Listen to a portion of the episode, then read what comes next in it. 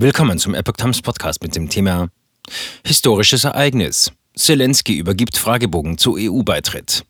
Ein Artikel von Epoch Times vom 19. April 2022. Kurz nach Beginn der russischen Invasion hatte die Ukraine offiziell die Mitgliedschaft in der EU beantragt. Nun hat Präsident Zelensky ein Papier eingereicht, das als Grundlage für die Beitrittsgespräche gilt. Der ukrainische Präsident Volodymyr Zelensky hat den Fragebogen für einen EU-Beitritt seines Landes an die Europäische Union weitergeleitet. Dies teilte der EU-Botschafter in Kiew, Martima Sikas, mit. Der Diplomat aus Estland sprach auf Twitter von einem weiteren Schritt der Ukraine auf dem Weg in die EU. Zelensky hatte den Fragebogen erst diesen Monat bei einem Besuch der EU-Kommissionspräsidentin Ursula von der Leyen in Kiew erhalten. Das Papier gilt als Grundlage für Beitrittsgespräche.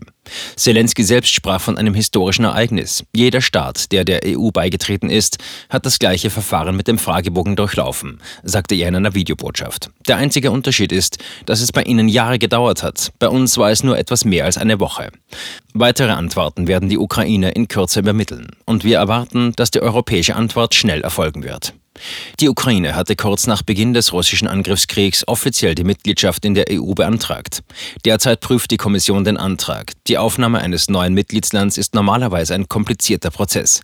Selbst wenn die Kommission den Antrag positiv bewertet, könnte es allein bis zum Beginn von Verhandlungen noch lange dauern.